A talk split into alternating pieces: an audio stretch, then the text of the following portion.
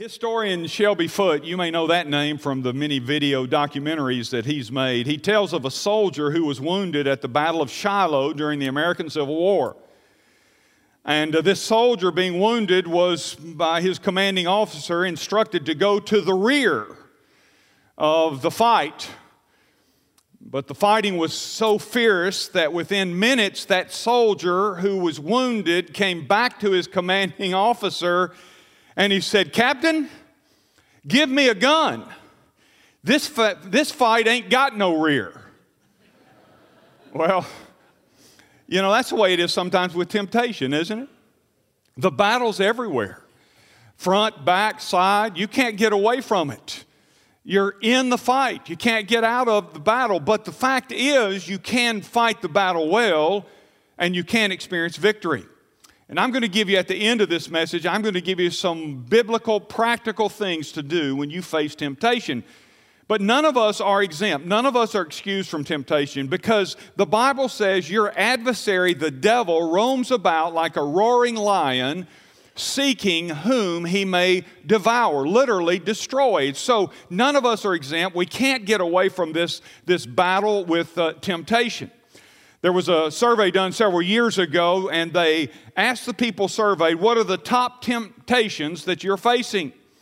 And uh, to a greater or lesser degree, here were their answers worrying or being anxious, 60%. These are their answers. 60% procrastinating or putting things off.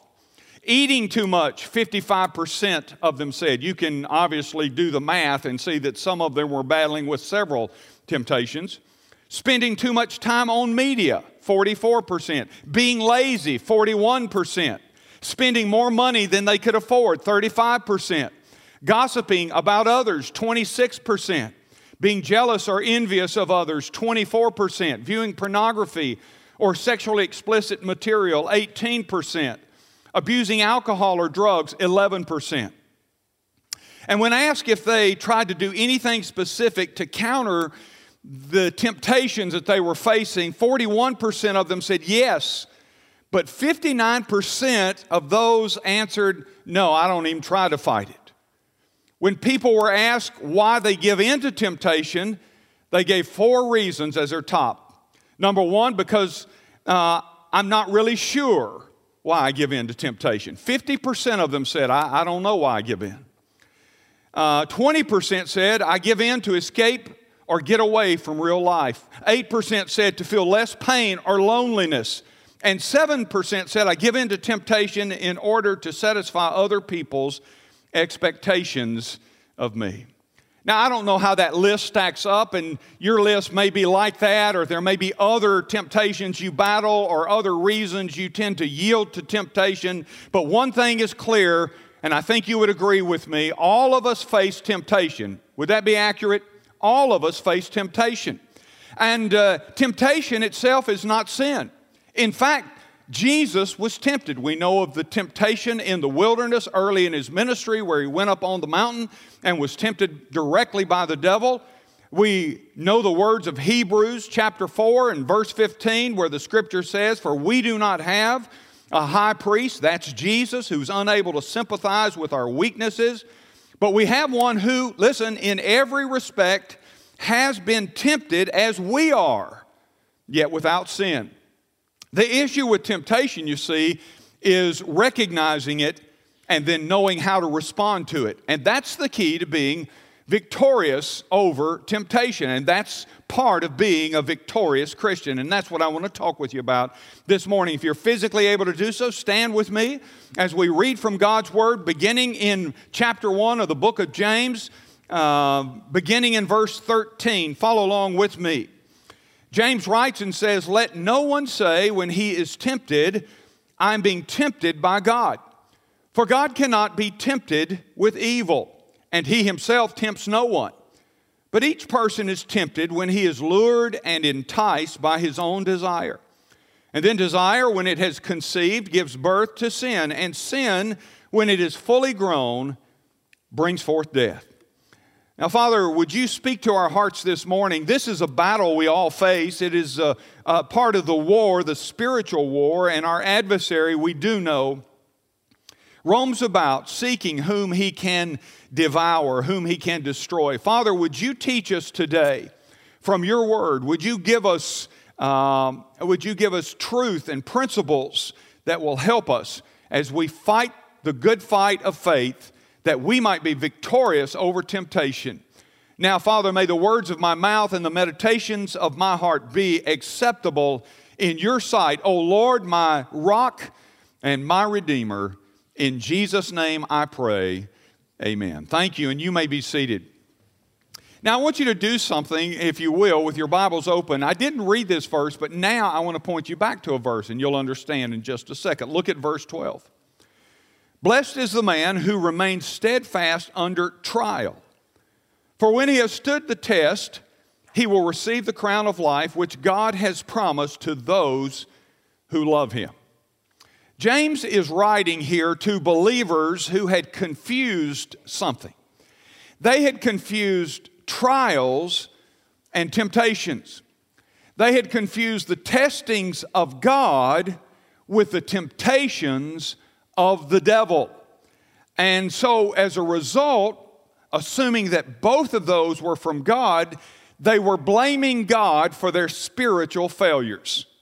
In other words, if temptation comes from God, if trials come from God, and if I if I fail in either of those, it's God's fault because God brought them to, and they were blaming uh, God for this. You know, the blame game isn't a new uh, uh, isn't a new thing. You go all the way back to the Garden of Eden, and you remember when uh, Adam and Eve fell, and when God spoke to Adam, the first thing he did was blame Eve. Men have been blaming their wives ever since. Well, she did it. She gave me the fruit, and I did eat. And by the way, it was interesting how Adam said it. He said, The woman that you gave me. You get it? It was her fault, but really, God, it's your fault. Uh, and uh, so he, he blamed. And then uh, Eve turned around. You remember who she blamed?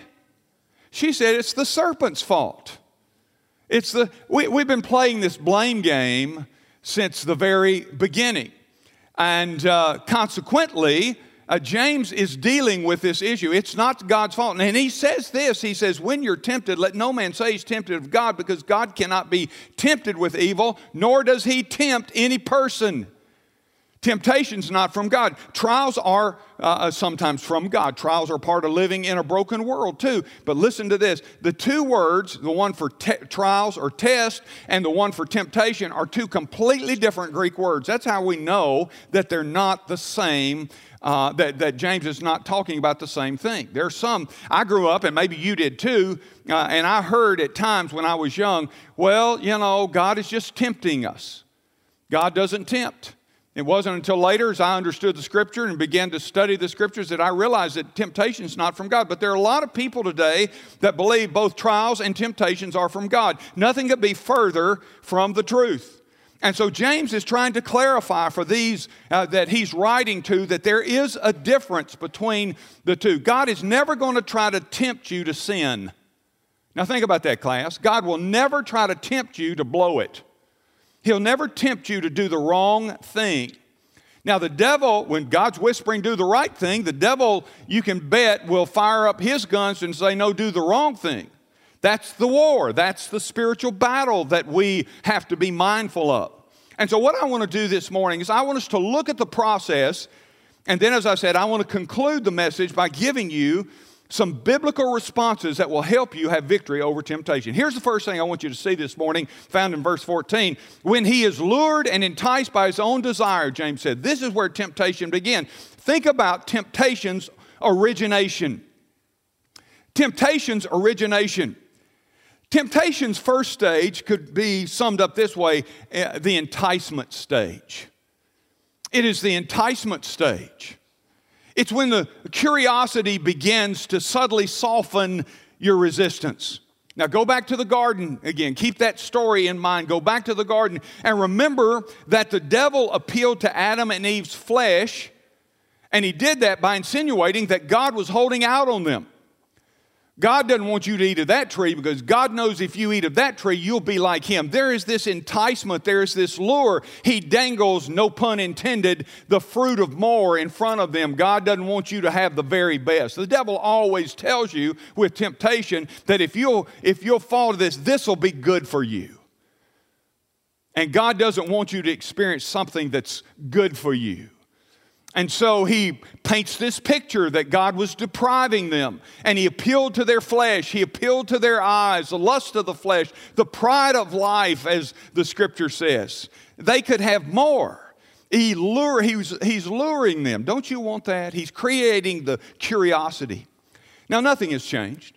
Here we are all these years later, these centuries, millennia later, and the devil still appeals to your pride, doesn't he?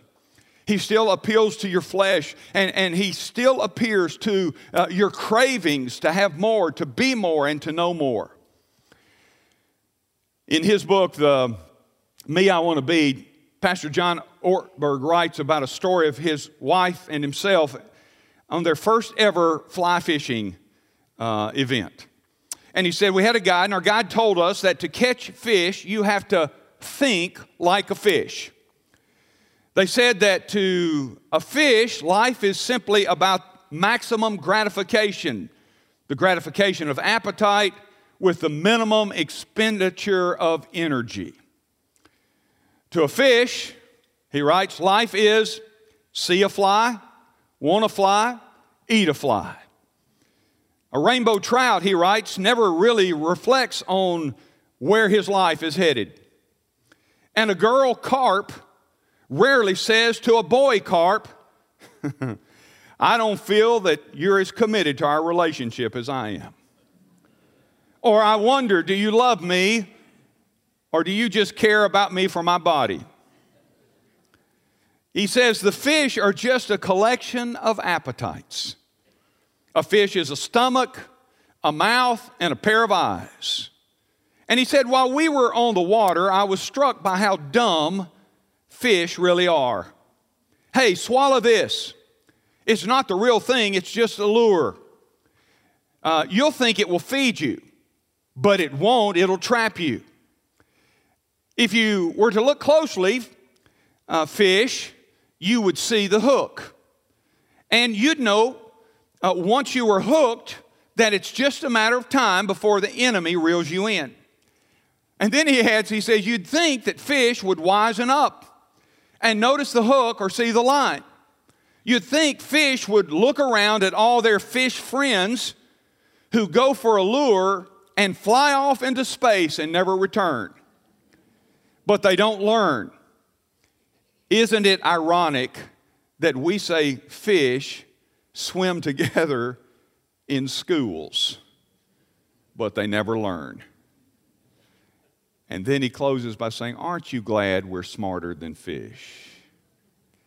James's whole point is that we're a lot like fish.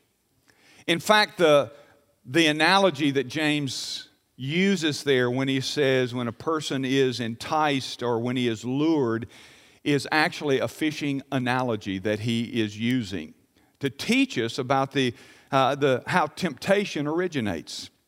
You see, the devil uses your desires to trick you, to create curiosity, and to fool you into living in the moment and then swallowing his lie and being hooked. And that leads to number two, the second thing I want you to see, and that is I want you to notice temptation's operation. Now, that was its origination. This is its operation. And he talks, James talks about that in verse 15. Look at verse 15.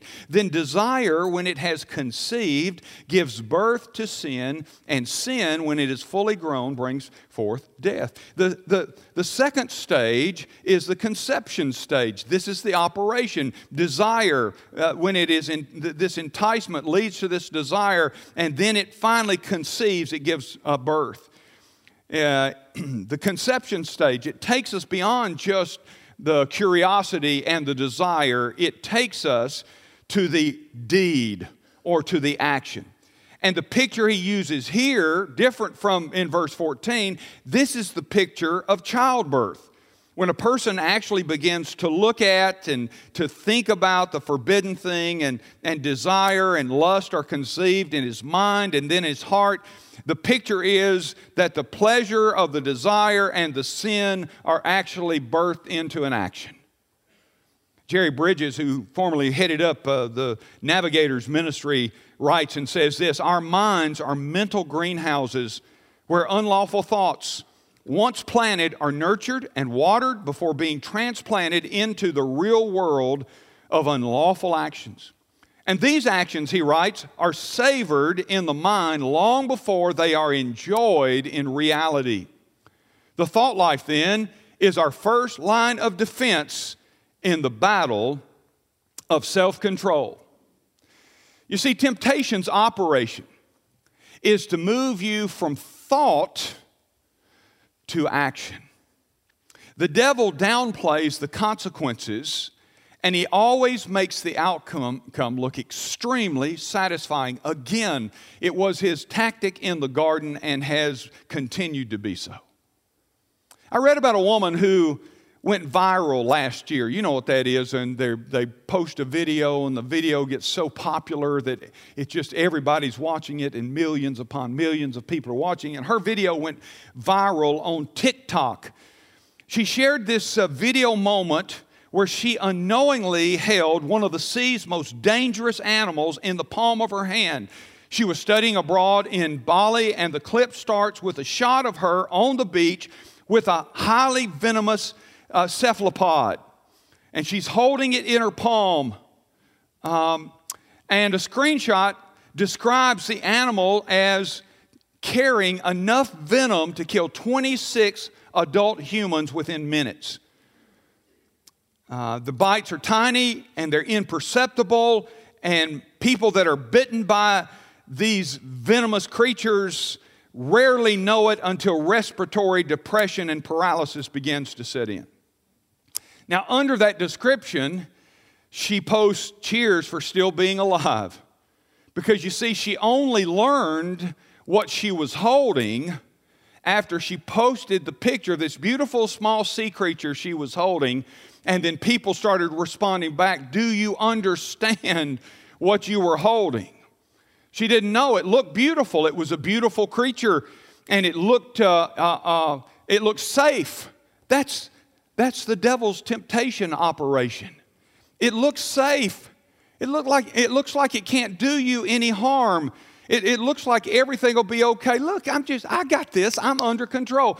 Temptation leads to action that causes you to think that you're under control or you're still in control of what's going on. And listen, friend, you're not. It's like that dangerous cephalopod that you're holding in your hand, and the bite is imperceptible at first until it finally begins to shut you down and destroy you spiritually. And that leads to the third thing that I want you to see this morning, and that is I want you to notice temptation's occupation. We see that as well in verse 15. He says, And sin, when it is fully grown, brings forth death. Now, this third stage, you could simply say, is the death stage. The first is the enticement stage. Uh, uh, the, the, the second stage is the stage where, where conception takes place. But this third stage is where the conception eventually takes you. If you continue to give in and yield to temptation, it will, it will eventually bring forth death, James says. It's when yielding to temptation becomes dominant in your life. It, it, it occupies major ground, it holds on to you. This is what he's talking about. And, and listen, it, it, will destroy you spiritually. It can destroy you physically too, in, in some cases. But in particular, I believe he's talking about the spiritual collapse that it brings with it as you constantly yield to it. It controls and undermines the spiritual life. I think about a statement that Paul made in 1 Timothy 5 and verse 6. He says, But she who is self indulgent, is dead even while she lives. Isn't that interesting statement? Dead, even. That's what sin uh, does. That's what temptation does. This is when the consequences of yielding to temptation take over and they ruin you, they destroy you. And again, as I said, sometimes uh, physically bring death. In the Australian bush country, There's a little plant that grows called the sundew. And the sundew has a, a slender stem and uh, tiny round leaves uh, uh, that are fringed with little uh, hairs. And those hairs on these uh, leaves, they're beautiful colored leaves, they glisten with moisture on them. but it's not moisture, it's a sticky substance. And any bug that goes and lands on this beautiful plant will get caught in that sticky substance and it can't re- free itself. And as it tries to free itself, it activates through its vibrations that, that uh, uh, uh, plant, that flower, and the, the blooms will close in on top of that uh, insect, uh, obviously leading to its death. Well, temptation and sin can look beautiful. And the devil will convince you that it's beautiful. You know, we're told oftentimes, the Bible says, first of all, that the devil masquerades as an angel of light. And we are, uh, from descriptive passages in the Old Testament, there are some who argue, and I think rightfully so, that the devil was probably the most beautiful of all the creations that God made. And so the devil doesn't appear with, when he appears or uh, uh, when he uh, brings his temptation to you, he, he's not going to present an ugly picture to you because he's pretty smart. Paul talked about his schemes, and so he's going to bring something appealing to you, something maybe that looks beautiful to you, and cause you to say, Now that that ha- has to be good. It's just too beautiful. That's what those bugs think when they land on that plant before that plant closes in and destroys them. And that's what temptation does. It may look beautiful in the moment, but it's deadly to your walk with God. Don't play around with it. Uh, don't believe that it's harmless and that you have everything under control. No matter how it appears, temptation responded to is a killer.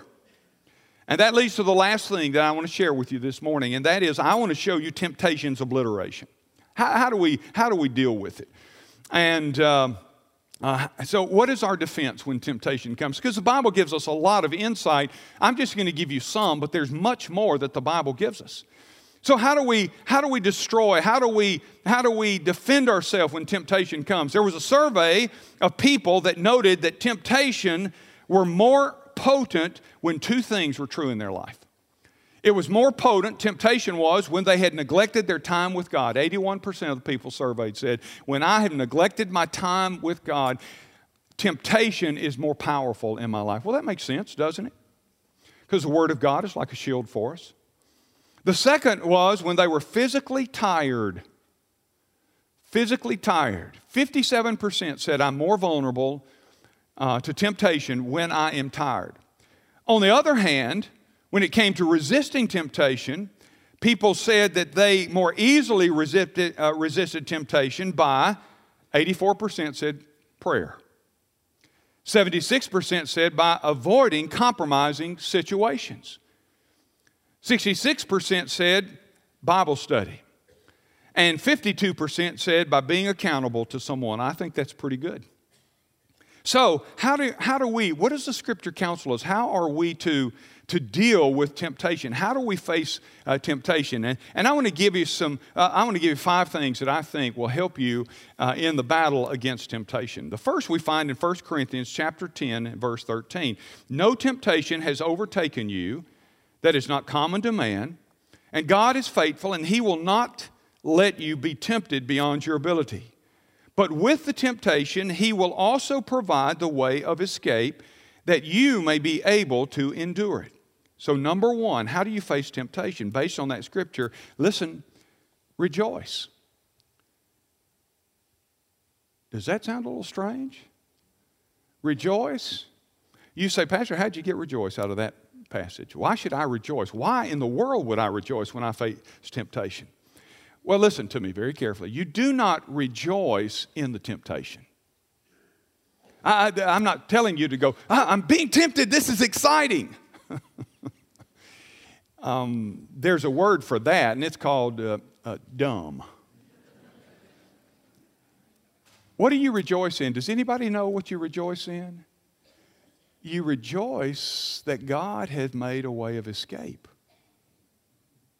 You see, so you can say, here's the temptation. I'm not excited about the temptation, but you know what the good news is? The good news is that if the devil's tempting me, there's a way out. Because God has told me that in His Word, that He has provided one. He didn't say, listen to me, He didn't say, now, occasionally I'm going to provide a route of escape for you. Or uh, uh, this way of escape uh, sometimes comes and sometimes doesn't. No, he, it's all inclusive. When you're tempted, God has a way out. And by the way, I maintain this if you're serious about finding God's way out, God will make it known to you. A lot of times we already know the way out. We already know how. But God will make it known to you. This isn't a cosmic guessing game either. God's not trying to say, I have a way out. I hope you find it. Uh, back, I don't know, I'd have to ask my family for sure, but just a few years ago, we were up visiting the kids for a birthday celebration in Nashville. It wasn't one of the boys. The boys, in fact, hadn't even been born at that time, so I know it's at least three years or so ago.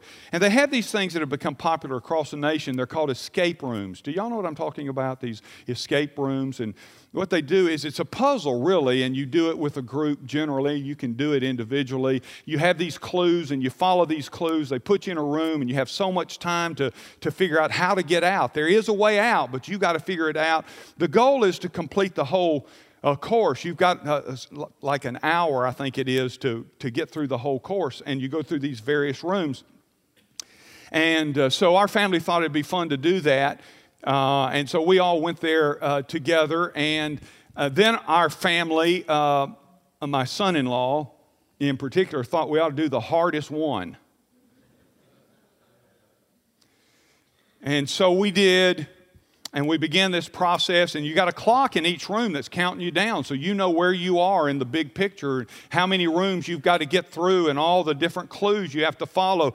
And um, long and short of it is that uh, we followed the clues and we got out with 15 seconds to go. We, we completed the whole thing and and uh, we're pretty proud of ourselves. I'll be honest we're pretty proud of them and i told them if it hadn't been for me they'd have never done it uh, that is not true.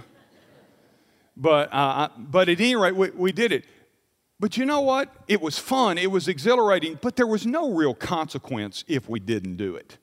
Because we did it, they gave us these t shirts that said, I escaped, you know, and then they added $10 for each shirt. you know, listen, God doesn't do that with us. Thank, thank the Lord He doesn't do that. He doesn't say, You're being tempted. There are a bunch of clues.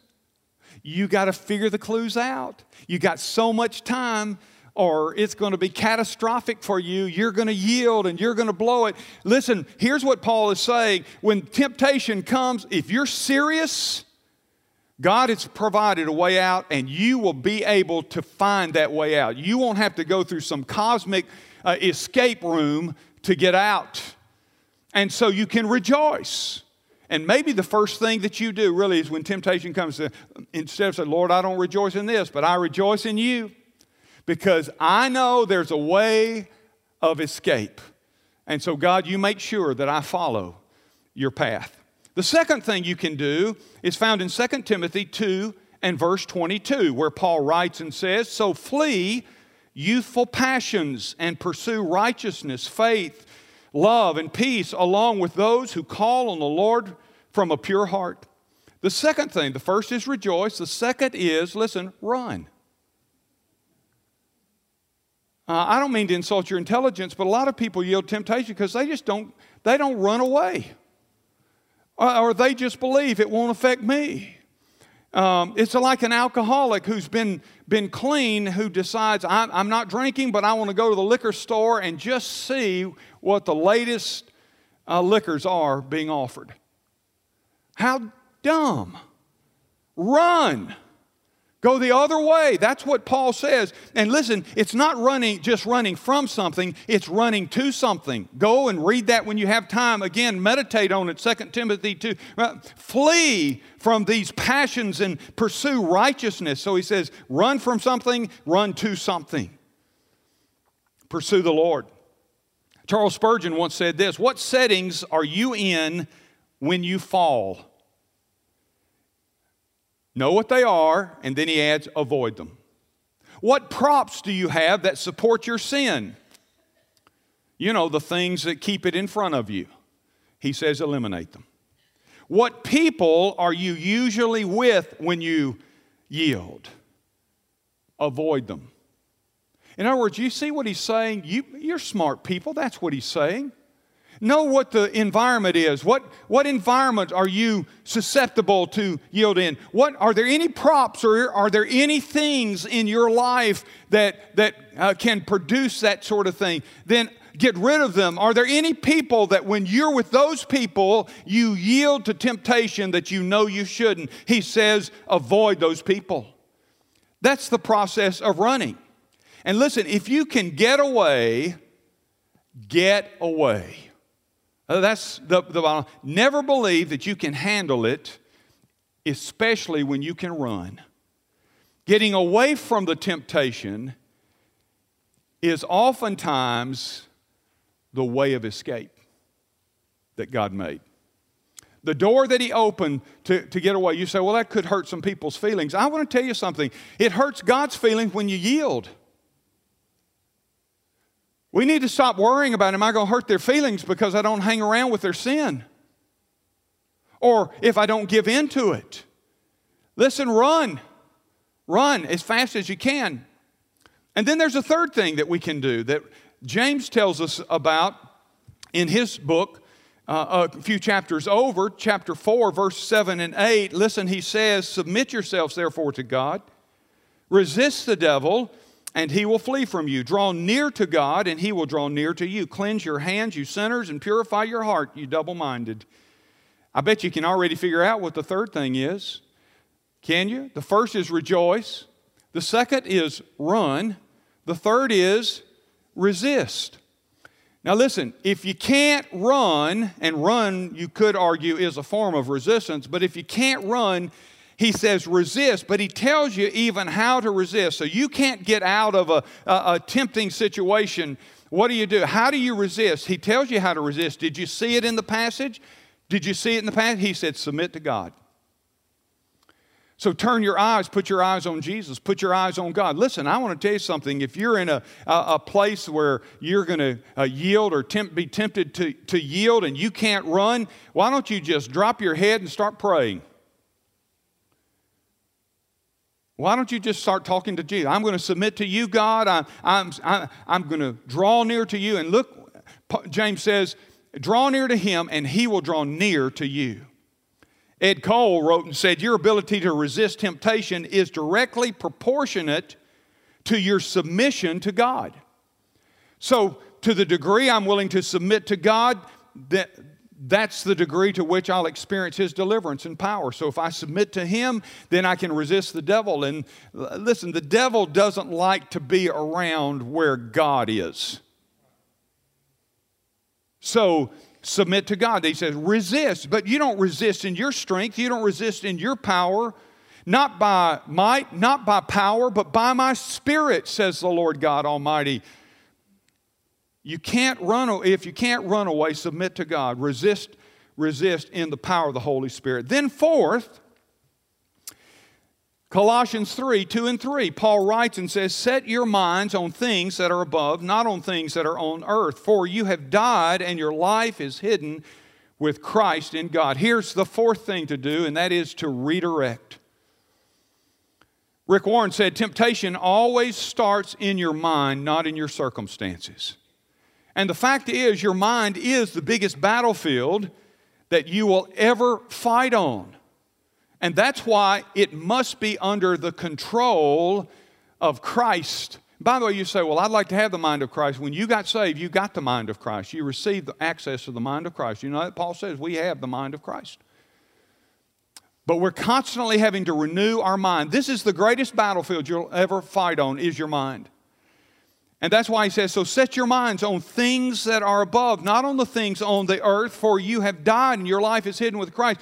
Put your mind on the things of God. I want to tell you something, it will work. I promise you it will work. If you start focusing on the things of God, if you start setting your mind on the kingdom of God uh, and, and your relationship with Christ, you will be amazed at the power you have to resist the temptations of your enemy.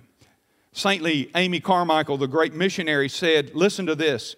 All the great temptations appear first in the region of the mind and can be fought and conquered there. And by the way, that goes back to the very first point where, that I was talking about, where James said the enticement stage. That's all mental stuff. And she adds, We have been given the power to close the door of the mind. We can lose this power through dis- disuse or, in, or increase it by use.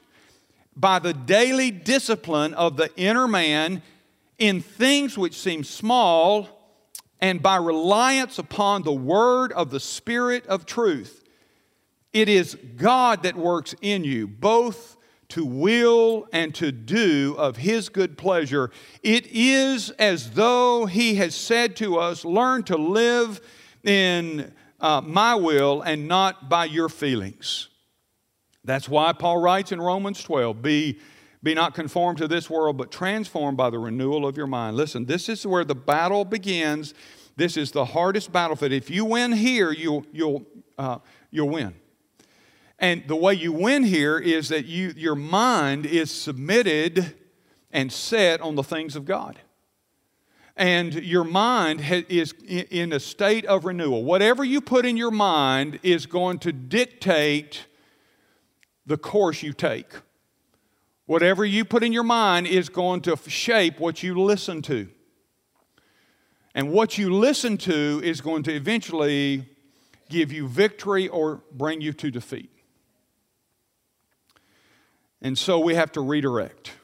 And then there's a last thing that I would share with you, and that is if you want victory over temptation, remember the words of Psalm 119 that says, How can a young man keep his way pure? by guarding it according to your word. I have stored up your word in my heart that I might not sin against you. So here's number five remember. Remember the word of God. Remember what God has said. J.C. Ryle said the chief weapon that we ought to use in resisting Satan is the Bible. Three times the great enemy offered temptations to our Lord Jesus, and three times the devil's offer was refused with a text of Scripture as Jesus said, It is written. I want to tell you something. I practiced this many years ago and through my life where I, be, I began many years ago practicing it. I found out that if you'll start just quoting Scripture, the devil can't stand Scripture either. He doesn't like the presence of God and he doesn't like Scripture. You say, well, does it need to be a scripture based on the temptation I'm facing? He just hates scripture. Just start quoting John 3:16, Romans 12, 1 and 2. It doesn't matter. You just start, uh, you start quoting scripture. He hates scripture. Remember scripture. Now, I have discovered that the words of God that I've committed to my heart that I think I don't even remember will surface when I need them the most. That's why, by the way, scripture memorization is important because you'll hide things in your heart and you'll think, ah, I lost that. I, I forgot that. Uh, until the moment occurs. And suddenly that scripture will, will come forth and you'll say, I didn't, I, wow, that scripture just came. Why? Because you hid it down there. You, did, you thought you had lost it. But the Spirit of God, who is the author of the Word, brings it back in the time when you need it. That's why I stay in the Word. That's why I read the Bible. I hope you're reading through the Bible this year. Remember, that's, that's what we began in January, reading through the Bible. Now, some of you, some of you are tempted to stop because you're so far behind. Now, listen, it doesn't matter where you are. Just keep reading. And I want to tell you a little secret. If it takes you two years to read through the Bible, we're not going to kick you out of the church. Are y'all with me? Do you understand? Just keep going, keep going. Every day, spending time reading God's Word. It'll protect you, it'll build a barrier. The Bible is your sword. It's the, if you go and look at the armor of God in Ephesians 6, you know there's only one offensive weapon in, in the list of the armor. It is the Scripture, it's the Bible. And uh, so memorize it, speak it, especially in battles with temptation. Now, the five things that I've just shared with you, and we could add many others, I know, they're not going to remove you from temptation, but they will enable you to experience victory over temptation. I want to close by telling you this. Philip, Philip Ryken, theologian and a scholar, said the weaknesses that we see in the people of the Bible are the very weaknesses we ought to recognize in ourselves. He says, for example, like Eve, who ate the forbidden fruit, you and I are vulnerable to temptation when we act on our own. Or like Abraham, who lied about his wife to save his own neck, you and I are vulnerable to temptation when we are scared. Or David, who slept with Bathsheba while his men were off to war. We are vulnerable to temptation when we're idle. Or Elijah, who wanted God to end his life. You and I are vulnerable to temptation when we're exhausted. Or there's Peter, who denied his Lord even after he promised Jesus that he would die for him. You and I likewise are vulnerable to temptation when we are overconfident. In other words, he writes, you and I are vulnerable to temptation practically all the time. It's true, isn't it? And until heaven, you're going to battle temptation. Because the enemy, though defeated, he doesn't quit harassing the kingdom of God and the people of God. So don't quit. If you've been battling some area, don't quit, don't stop. There's victory. Keep pursuing the victory. Don't stop fighting. I like what Margaret Thatcher once said. She said, You may have to fight a battle more than once to win it. So don't give up. That's true spiritually as well. You may have to keep fighting a battle that sometimes you think you've already won and then it resurfaces. The devil is smart, he uses plots and schemes.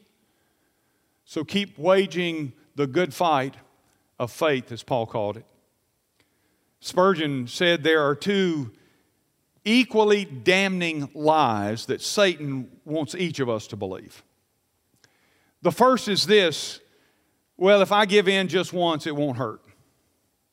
He says that's a damnable lie because here's what he knows if you give in once, there's a good chance you'll find it easier to give in again and then again and then again and then again. So he says it's a, it's a lie, though, that the devil wants us to believe, well, just this time or just one more time or, or that sort of thing. The de- he says it's a, it's a destructive lie. The devil wants us to believe. But the second one he said is what I want to close with. He says, the devil tells us, now that you have ruined your life, by giving in to temptation, you are now beyond God's use, and so you might as well keep on sinning and just enjoy the sin because you're beyond a place of help. He says the devil wants us to believe that. I think he's right. Oh, well, what's the use? I've tried and I failed. I tried and I failed. I can't seem to find victory. I can't seem to win. I'll just give in, and this is who I am, and this is the way I live. Don't you ever, this is war. You keep fighting. You keep fighting. All of us have been amazed at the Ukraine, haven't we? That they've just continued to fight. They've continued to fight. From the get go, we've been told, and they've been told, you don't stand a chance. But they've continued to fight. Now, spiritually, the devil says, Don't you understand that you can't stand against me. And the fact is, you can't. But somebody else did. 2,000 years ago on that cross, Jesus stood against the devil so you could live a life of victory. Your victory isn't in you, It's not in how smart you are. It's not in how, how clever you are. It's not in how uh, uh, popular you may be. Your victory doesn't come through those things. Your victory comes in Christ and Christ alone. That's where victory is. And so if you are here today, or you're watching by live stream, or listening on radio, or watching by television, and you have about given up, I want to encourage you today don't quit. Don't give up. Go back. Think about the strategy that is delivered to us in the Word of God. Think about the fact that the devil is already defeated. You know, he's already defeated. At the consummation of the age, he'll uh, receive the consequences of that defeat fully. But you can have the victory that was given to you through the cross and the resurrection. You can have it right now.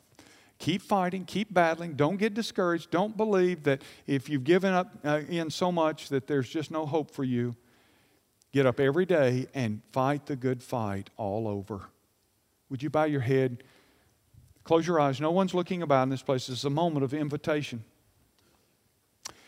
And uh, all of us could identify with temptation. I, there's not a, a soul in this room or listening to me in any way that couldn't identify with temptation. What we may have done is become discouraged at the possibilities of victory. So I want to renew your hope today that in Christ and Christ alone there is victory. And if you've never trusted Christ, you need to call on him. The Bible says, Whosoever shall call upon the name of the Lord will be saved. And the Bible says that as many as received him, to them he gave the right to become children of God. I spoke briefly about the armor of God in the message, not much, just briefly. But the fact is, Christ has an armor for you to wear so that you can fight the good fight of faith. But you have to have a relationship with Him. It's the armor that comes when you enlist in the kingdom of God. So if you've never done that today, would you? Would you call on Him right now? Would you say in your heart sincerely, Lord Jesus, thank you for dying on the cross to ensure that I could have victory? Lord, I want to walk in the victory that comes in a relationship with you. Teach me to, to trust you, but Father, teach me to turn my eyes toward heaven, to set my mind on things above, to be transformed by the renewing of my mind. But I invite you to come and be my Savior. Forgive me of my sins. Give me new life in you. And then for those of you who are so discouraged, be encouraged. God loves you. You're not too far beyond His ability to bring new victory in your life. Fight the good fight. Start all over if you failed. Start all over. Start all over. Keep fighting in Him. Let Him take you to ultimate victory. Now, Lord Jesus, hear these prayers. Father, help us to be your victorious saints. Help us not to allow the enemy to lie to us and then believe the lies that you're holding out or believe the lies that we cannot win. And Father, in the cross, we've won. And so, Father, I pray for those who are watching, those in this live audience, that we would walk in victory over temptation. One day at a time, one day at a time. In Jesus' name, amen. Would you stand with me for our time of invitation? I'll be here at the front as I always am, and our staff will be on the sides. And I want to invite you to slip out from your seat. There's maybe one of several decisions for you to make this morning. Maybe you prayed that prayer, calling on Christ, and you want to come and you want to receive Him as your Savior. Would you slip out from where you're seated? Come and we'll receive you here and pray with you about that. Maybe you want to come and pray around this altar. I hope you'll come and use it, praying for someone, praying about some matter uh, praying, uh, whatever the Lord may impress upon you, use this altar. Maybe you're here today and you'd like to become a part of our family. You can do that. Your little tear off panel on the back tells you how you can join, or you can indicate a decision and you can tear that off. That's one way to do it. You can bring it to us, or you can drop it in the baskets on the way out. We'll get it, we'll take it from there. But maybe today you'd like to become part of this family. We'd love to have you as we sing, as Brother Aaron and the choir leads us, you slip out, you come on. We're here to receive you right now, balcony and ground floor. You come on.